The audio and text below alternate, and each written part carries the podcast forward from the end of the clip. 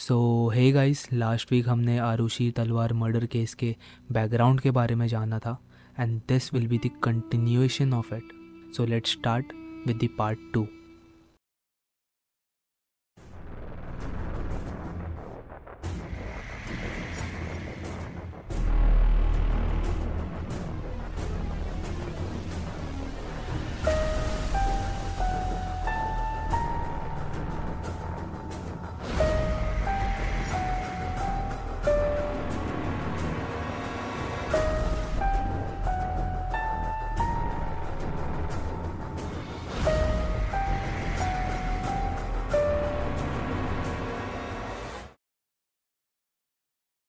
अब तक इस केस में प्राइम सस्पेक्ट हेमराज था, पर इस तरह उसकी डेड बॉडी मिलना इस पूरे इन्वेस्टिगेशन को डिरेल कर देने वाला था। हेमराज के बॉडी पर भी सिमिलर इंजरीज थे।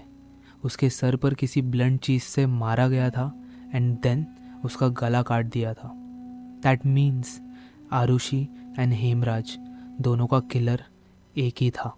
पुलिस पर भी काफ़ी प्रेशर थी इस मर्डरर को पकड़ने की।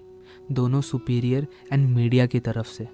बिकॉज़ अब तक जैसा पुलिस इस केस को हैंडल कर रही थी, उससे पुलिस की नाकामयाबी साफ़ झलक रही थी। Let's talk about the evidence they have so far acquired Aarushi and Hemraj दोनों के सर पर एक ब्लंट चीज़ से मारा गया हो, ऐसा इंजरी पाया गया एंड दोनों का गला काफ़ी प्रिसाइजली काटा गया था। आरुषि की बॉडी बेड पर पाई गई थी। आरुषि के बॉडी को वाइट ब्लैंकेट से कवर किया गया था एंड उसके फेस को उसी के बैक से कवर किया गया था आरुषि का mattress blanket pillow floor and even दीवारों पर उसके खून लगे हुए थे। बट उसके टॉयज एंड स्कूल बैग जो बॉडी के पास मिली थी, उस पर कोई खून नहीं लगा था, जिससे ये साबित होता है कि आरुषि के मर्डर के बाद इन चीज़ों को वहाँ पर प्लांट किया गया हो। वही दूसरी ओर हेमराज का बॉडी टेरेस पर घसीटा गया। टेरेस पर खून से लथपथ हैंड प्रिंट्स भी मिले गए थे, पर उन पर मिले हुई फिंगरप्रिंट्स इनकन्क्लूसिव थे। ऑल्सो हेमराज का लास्ट नाइट का डिनर किचन में ही पड़ा था। अपार्ट फ्रॉम दिस घर पर किसी भी तरीके का फोर्स एंट्री का निशान नहीं पाया गया।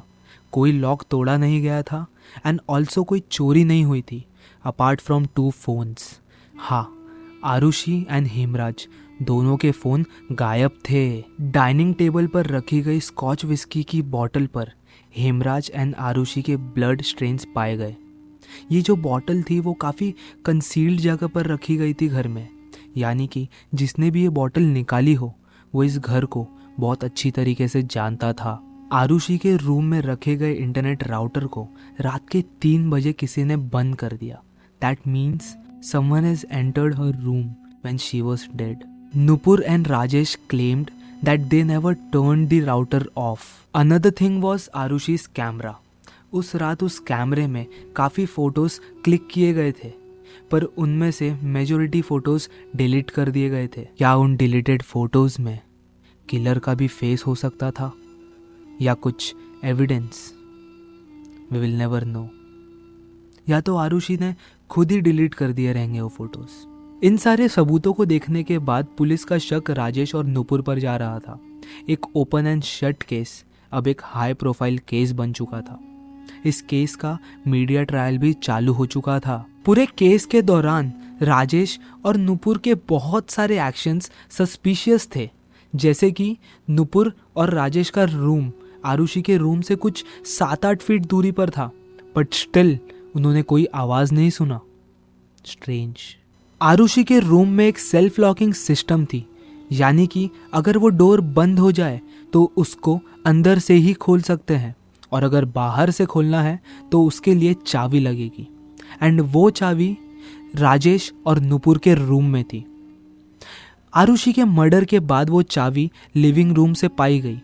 एंड राजेश और नुपुर के पास इसका कोई जवाब नहीं था। 16 मई को जब पुलिस तलवार के घर की तलाशी ले रही थी, Rajesh was the one who was forcing them कि आप जाके हिमराज को ढूंढो, आप अपना समय वेस्ट कर रहे हो यहाँ पर। He was also ready to pay their expenses to travel to Nepal जब पुलिस ने राजेश से टेरेस की चाबी मांगी, राजेश को टेरेस की चाबी मिल नहीं रही थी। And lastly and this one is more shocking because अपने मौत के कुछ दिन पहले हेमराज ने अपने फ्रेंड्स एंड उषा ठाकुर नाम के एक सोशल वर्कर से अपने जान को लेकर खतरा जताया।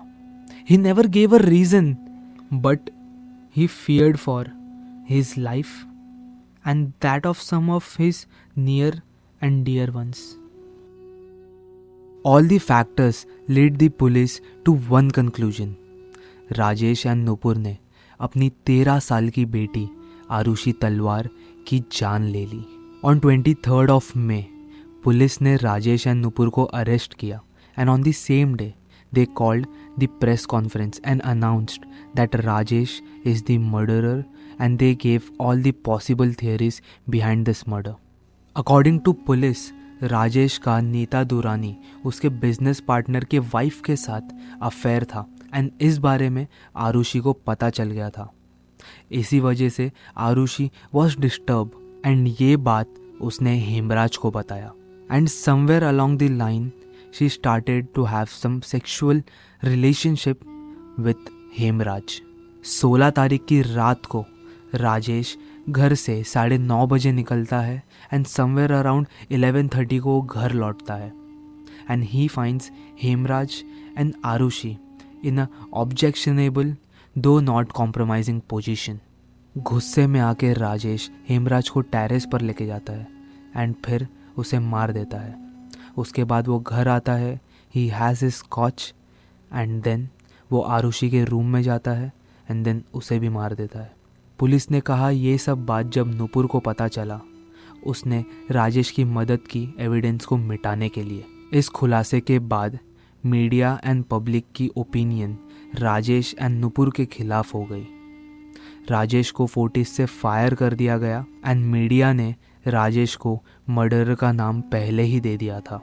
इस वजह से राजेश के कुछ क्लोज वंस उसके फ्रेंड्स एंड रिलेटिव्स उससे डिस्टेंस बनाने लग गए थे। बट बट बट जैसा कि मैंने स्टार्ट में कहा था this was not just a open and shut case police ने दी हुई थेरीज में बहुत सारी शॉर्ट कमिंग्स थी। जैसे कि साउंड एक्सपर्ट्स टीम को जाँच करने के बाद ये पता चल गया था कि देर आर पॉसिबिलिटीज़ कि अगर एसी का आवाज़ आ रहा है दोनों रूम में से तो शायद राजेश एंड नुपुर को कुछ अनयूजुअल एक्टिविटी की आवाज़ ना आई हो। इसके अलावा राजेश का ड्राइवर उमेश शर्मा ने ये कन्फर्म किया कि राजेश एंड नुपुर ने जो रात को कपड़े पहने थे, वही उन्होंने सुबह भी पहने थे। एंड राजेश के कपड़ों से सिर्फ़ और सिर्फ़ आरुषि के ब्लड मिले, हेमराज के नहीं। एंड इफ़ अगर राजेश ने हेमराज को मारा था then why wasn't his blood found on his clothes Talwars and Duranis ने अफेयर वाली बात पूरे तरीके से टाल दी थी। तलवार्स के खिलाफ कोई ठोस सबूत ना होने के कारण पुलिस उन्हें इवेंचुअली जाने देती है। जेल से छूटने के बाद राजेश एंड नुपुर ने यह कहा कि आरुषि एंड हेमराज के बीच में जो रिलेशनशिप का अफवाह था वो कृष्णा ने फैलाया। कृष्णा एक असिस्टेंट था राजेश के क्लिनिक में। अकॉर्डिंग टू देम राजेश ने कुछ दिनों पहले कृष्णा को डांटा था, कोई तो गलती पर। एंड वो इसी का बदला ले रहा है। राजेश ने ये क्लेम किया कि पुलिस अपनी नाकामी छुपाने के लिए हमें जानबूझकर इस केस में फंसा रही है। And he requested to handed over this case to C B I by June case C B I के हाथ में लगती है। ऑन जून सेवन सीबीआई ने कृष्णा को हिरासत में लिया। उन्हें वो पहले से ही थोड़ा सस्पिशियस लग रहा था एंड अरेस्ट होने के बाद उसके घर से एक पिलो कवर मिलती है, एक कुकरी नाइफ मिलती है एंड एक ट्राउज़र मिलता है। लेटर इन्वेस्टिगेशन में ये पता चलता है कि जो कृष्णा के घर से पिलो कवर मिला था, उस पर हेमराज का खून था। But somehow C B I overlook this report and जब ये बात कोर्ट में पहुँचती है सी बी आई कहती है कि they misplaced this evidence and ये जो पिलो कवर था, वो हेमराज के बेडरूम से ही मिली थी। Strange right well it can get stranger C B I Krishna पर narco analysis and polygraph test करती है। This is nothing but some sort of lie test this test brought some new twists into the matter according to CBI इस test ने दो नए characters reveal किए। राजकुमार, जो राजेश के बिज़नेस पार्टनर दुरानीस के घर पे काम करता था। एंड दूसरा, विजय मंडल, जो तलवार्स के नेबर्स के घर पे काम करता था। बेसिकली हेमराज, कृष्णा, राजकुमार और विजय, चारों ही फ्रेंड्स थे। एंड उस रात हेमराज के क्वार्टर में प्रेजेंट थे। इन तीनों का लाई टेस्ट हुआ एंड तीनों ने ही अलग अलग बयान दिए। इनफैक्ट कृष्णा ने खुद तीन अलग अलग सीरीज़ ऑफ़ इवेंट्स उस रात के बताए। इन सब में सबसे पॉपुलर थेरी ये है कि उस रात राजकुमार एंड विजय मंडल आरुषि के बेडरूम में घुसते हैं। उसको सेक्सुअली असॉल्ट करने की कोशिश करते हैं एंड जब आरुषि रेजिस्ट करती है चीज़ से, तब मंडल किसी चीज़ से उसके सर पर मार देता है। एंड राजकुमार अपने कुकरी नाइफ से उसका गला काट देता है। उसके बाद वो लोग हेमराज को टेरेस पर लेके जाते हैं एंड उसको भी मार देते हैं विटनेस मिटाने के लिए। But like rest of the case ये थेरी के भी काफ़ी शॉर्ट कमिंग्स थे। प्लस तीनों ही अक्यूज ने ये बताया कि उन्हें टॉर्चर किया गया एंड देन ये बयान लिया गया। And that they were innocent इसके अलावा Krishna had alibis for the night of fifteenth वो अपने लैंडलॉर्ड के यहाँ पर ही था। प्लस तलवार्स के घर पे पहुँचने के लिए उसको छः सिक्योरिटी गार्ड से गुजरना पड़ता है। एंड पूछताछ से ये पता चलता है कि कोई सिक्योरिटी गार्ड ने किसी को भी तलवार्स के घर आते हुए नहीं देखा। इनफैक्ट तीनों में से किसी का भी फिंगरप्रिंट तलवार्स के घर पर नहीं मिलता है। Apart from this lie detector test is not reliable and इसीलिए ये कोर्ट में एडमिसरेबल नहीं है। बाय 2011 सीबीआई के पास कोई प्रूफ ना होने के वजह से तीनों अक्यूज को क्लीन चिट देना पड़ा। उन्होंने अपने क्लोजिंग रिपोर्ट में राजेश तलवार को एक सोल सस्पेक्ट बताया। पर कोई एविडेंस ना होने के कारण they could not take any sort of action against Hem और इसी दौरान कोर्ट प्रीमाइसिस में राजेश तलवार पर चाकू से किसी ने अटैक किया। But luckily he was not injured seriously CBI ने इनफ एविडेंस ना होने के कारण इस केस को क्लोज करने का सजेशन दिया। ये सुनकर तलवार्स ने कोर्ट में एक पेटिशन फ़ाइल करी। ये कह के कि सीबीआई पर्पसली ये केस को क्लोज करना चाह रही है। But not only does the court rejects the petition बल्कि सीबीआई के क्लोजर रिपोर्ट को चार्जशीट में कन्वर्ट करके राजेश एंड नुपुर को एज अ अक्यूज समॉन कर लेती है। अगले दो साल तक ये केस कोर्ट में चलता है। And finally we get the third and the final theory of this case इस थियरी के अनुसार राजेश को रात को कुछ आवाज़ें सुनाई देती है एंड वो चेक करने के लिए हेमराज के कमरे में जाता है and he finds the room M and then उसको आरुषि के रूम से कुछ आवाज़ें आती है तो वो हेमराज के कमरे में पड़ी हुई गोल्फ स्टिक लेके आरुषि के कमरे के तरफ़ बढ़ता है.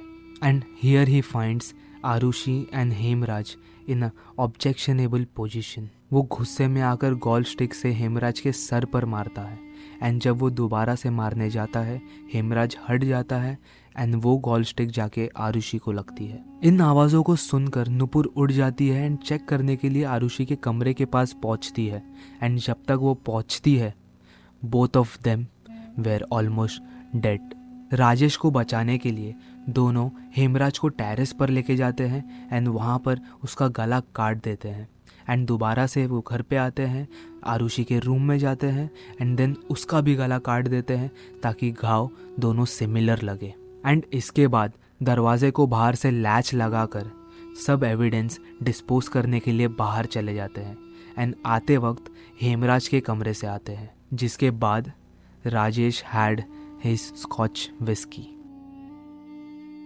2013 में स्पेशल कोर्ट द्वारा राजेश और नुपुर को उम्र कैद की सज़ा सुनाई जाती है but they appeal it and 2017 में अलाहाबाद हाई कोर्ट उन्हें अक्यूट करती है, ये कह के कि जितने भी एविडेंस उनके खिलाफ मिले हैं, वो काफ़ी नहीं है उन्हें सज़ा देने के लिए। पंद्रह साल हो गए इस केस को। अभी तक ना ही किसी मर्डरर की खबर लगी है, ना ही किसी मोटिव की। शायद पुलिस ने इस केस को शुरुआत में ही सीरियसली लिया होता। Then maybe maybe Aarushi and Hemraj का मर्डरर आज सलाखों के पीछे होता।